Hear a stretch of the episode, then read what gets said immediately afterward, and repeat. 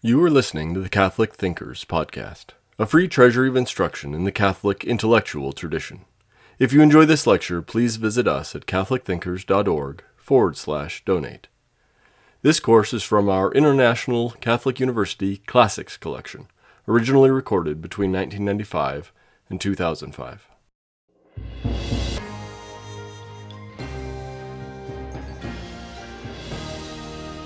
Welcome to Lesson 6 Controversies and Creeds, Chalcedon and Beyond. We've been following the story of the Church's developing, ongoing understanding of the person of Christ. And we've seen many reactions, overreactions, people that deny the human reality of Christ, people that deny the divine reality of Christ. We've also seen now attempts on the part of Nestorius to try to hold both those true, truly human, truly divine, but sacrificing the unity, the unity of the person of Christ. Ephesus declares firmly that there is a true unity in Christ in 431. There's only one person that is exists in both a human and a divine nature.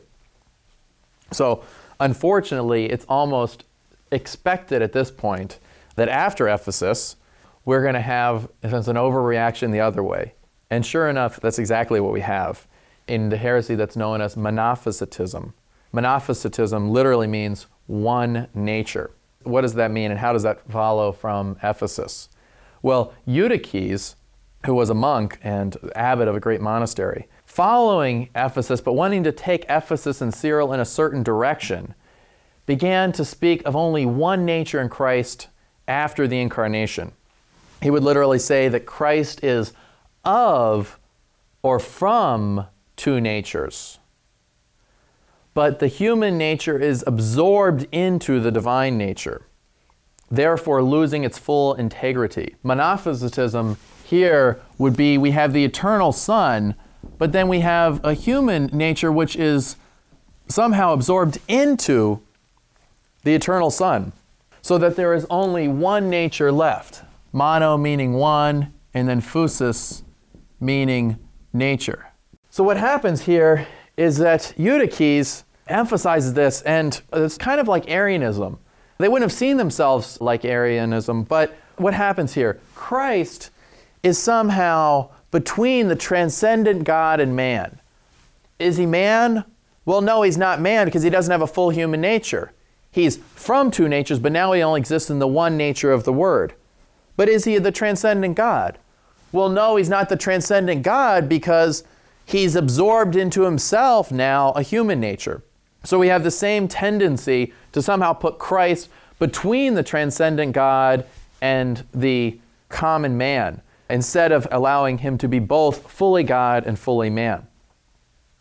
Well, the church responded to Monophysitism by saying what she'd always said, namely that the eternal Son became incarnate and assumed a fully human nature that Christ is not only of or from two natures, but that he is in two natures, that he exists in his life in two natures, divine and human, and he exists now in two natures, divine and human. The Council of Chalcedon, held in 451, was led by Pope Leo the Great. Pope Leo the Great had written a famous tome, a tome to Flavian, and the council actually said that Peter had spoken through Leo. The 520 bishops gathered there at Chalcedon uh, affirmed that the truth in Pope Leo's teachings about the person of Christ. And what the council actually stated in its teaching, and the Council of Chalcedon was not meant to be a creed surpassing the former creed, the Nicene Constantinopolitan Creed, which was finalized in 381 but it's really meant as a commentary on the one part of the creed that says the Word became man. What does that mean? So it affirms everything. It doesn't mean to replace it, but it's a commentary on that creed. And so what happens in Chalcedon? Well, Chalcedon, following Leo, states very clearly that Jesus Christ is not only of the same nature, and remember the technical word there is homoousios. Christ is not only homoousios of the same nature with the Father, but he is also homoousios with us, of the same nature as we are. So that fundamental teaching avoids monophysitism because Monophysitism has him being neither fully like God and certainly not like us.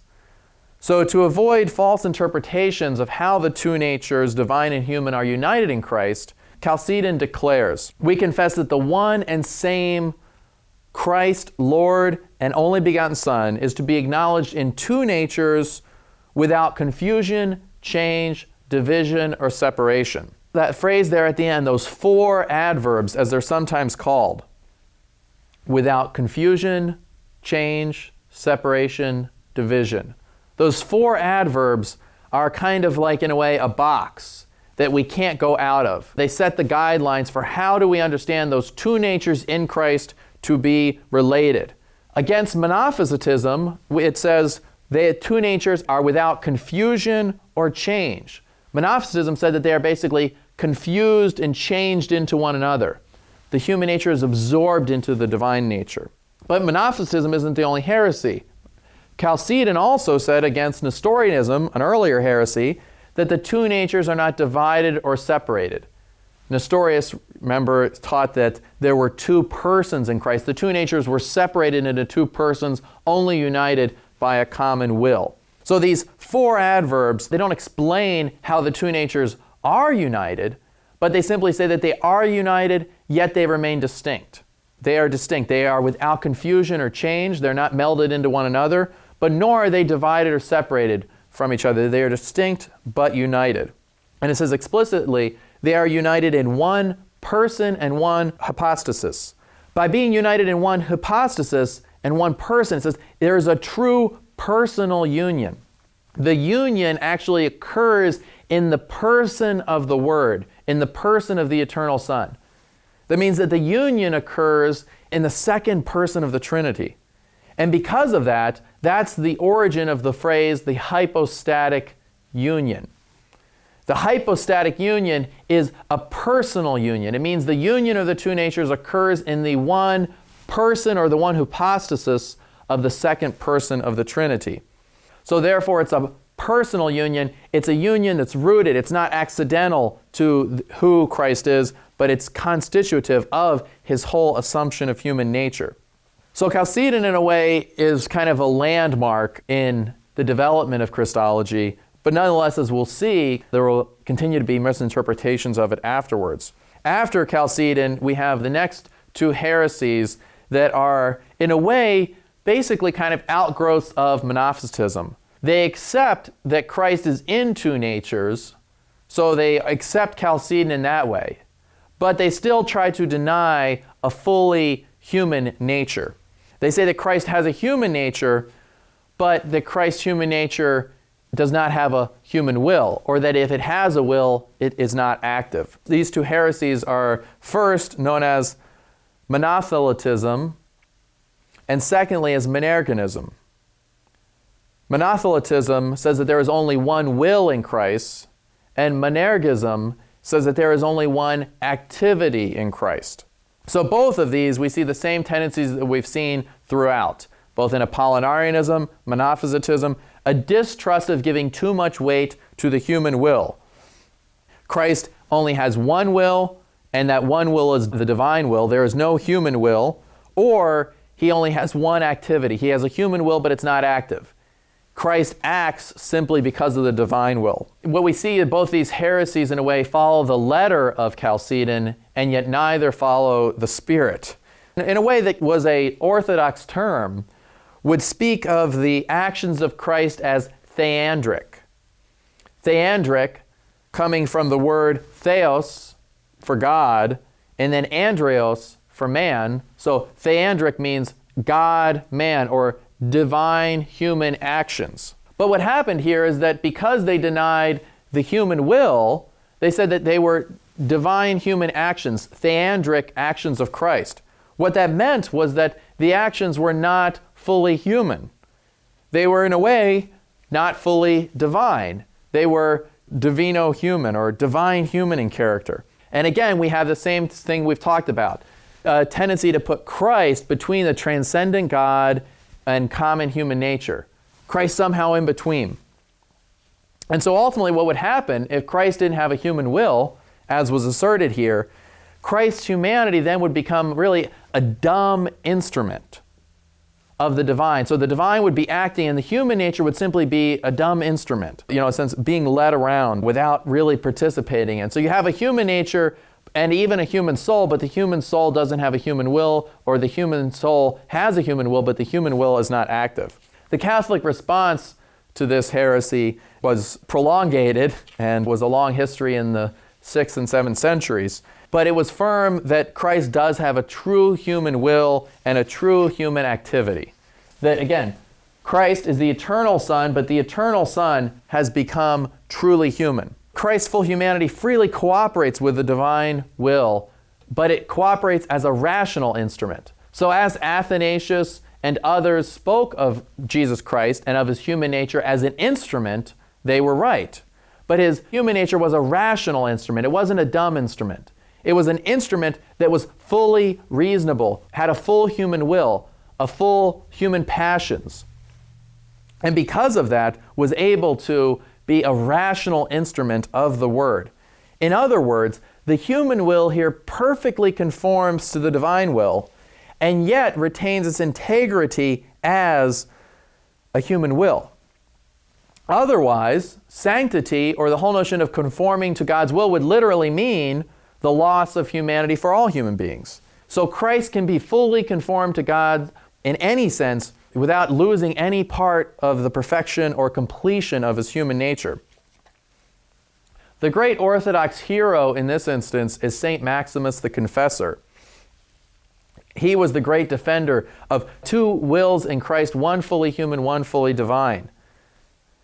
Among many arguments that he used, he used the Garden of Gethsemane when Jesus was in the Garden of Gethsemane praying on the night before he was going to be crucified. Jesus prayed, Not my will, but thine be done. This beautiful prayer of Christ, right?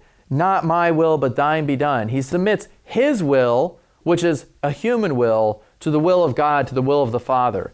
And he shows that his will is actually, of course, perfectly conformed to it, because by saying, Not my will, but thine be done, he is, of course, saying that it is truly his will that the Father's will be accomplished. St. Maximus became a confessor because he was tortured and actually had his tongue cut out for professing this faith by an emperor who was following the Monothelites. But nonetheless, he always maintained it. And eventually, his teaching was confirmed and taught at the Third Council of Constantinople in 681. This Third Council of Constantinople taught explicitly that there were two wills in Christ, a divine and a human, but that the human will does not resist or oppose, but rather submits to the divine and almighty will. And this council, the Third Constantinople in 681, extended those four adverbs without confusion or change, separation or division, and said that those adverbs not only apply to the two natures, but also apply to the two wills and to the two activities of those wills. So we have two natures now, we have two wills, and the two activities of those natures, but they are not in any way divided or separated, nor are they confused or changed. They are perfectly united in the one person, but they are also distinct. Pope Martin I, by the way, was the Pope who also suffered, at one point exiled, with St. Maximus by the emperor for their resistance to this doctrine. And what we have here, though, is a great deepening of Chalcedon and also Cyril. From Cyril, Maximus emphasized the great unity of the natures, the great unity of the person. From Chalcedon, he was able to refine the distinction of the natures together. And he would literally say that with Cyril, we can say that Christ is of or from two natures. With Leo, we can say that he is in two natures, and that we can actually say that the two natures is Christ. Precisely, he says, to quote him here, in Jesus we see the two natures, quote, from which, in which, and which is the Christ. So we have this great deepening insight to this wonderful unity that the two natures are perfectly active and yet also perfectly united in the one person of Christ. He extends the example that I mentioned earlier from St. Athanasius of the iron bar that's placed in a fire. Athanasius has said the iron bar in fire has both the solidity of nature but also the heat of fire. Well, Maximus takes this example and says, don't think of an iron bar in fire, but think of a burning sword. Think of a burning sword, and think of a burning sword that is active. The one sword both burns and cuts. Insofar as it's a sword, it cuts, but insofar as it's burning, it burns. So that one sword both burns and cuts. The one Christ both acts in a way that is prop fully human, also acts in a way that is fully divine. There's great spiritual fruit to Maximus's teachings, and many of his collections are wonderful fruit for spiritual reading. But part of what he does, he shows that the human being, human nature, can become divine, can become fully sharing in the life of God without ceasing to be human. We have here the teaching uh, that's known as deification or divinization, that man literally becomes to share and participate in the divine nature. 2 Peter 1 4 says that we have become partakers or sharers in the divine nature because of Christ. So human beings are divinized, they share in the divine nature. And what Maximus teaches in a way against the Monothelites or the Monergists or the Monophysitists is that for human beings to be deified, does not mean that they cease to be human. Because again, what good would salvation do us if salvation meant we had to stop being human? Then Christ would not have saved man as man, but would have saved man by having us no longer be fully human. So Maximus's spiritual teaching or the spiritual fruit of his Christological work is that human beings can be fully conformed to the divine will just as in Christ in a personal union, you have the human nature fully and completely submitted and conformed to the divine nature, the human will perfectly conformed to the divine will. So, in all human beings, insofar as they are in Christ, their wills are going to be most perfect, most actualized when they are most perfectly conformed to the will of God. Now, then, as we kind of finish in a way our section here, we're now in the seventh century, around 700. We've gone through all these different heresies. What are some fruits that we can look at? What are some things we can gain from having examined the story of the creeds, the early heretics, the early Orthodox champions? Well, the main fruit that I think we see is that many of the early heresies, they tended to view the human and the divine natures in Christ as kind of engaged in a turf battle almost that if the human nature was more involved, that put the divine nature at risk. If the divine nature was more involved, that put the human nature at risk. And so, what tended to happen, they either emphasized the human nature to the exclusion of the divine nature, or they emphasized the divine nature to the exclusion of the human nature, or, following Nestorius, they said Christ was fully human and fully divine, but separate, two persons. So, what happened here? And what did the church insist on all along that allowed her to profess the great truth that Christ, the eternal Son, became incarnate in a truly human, fully human nature?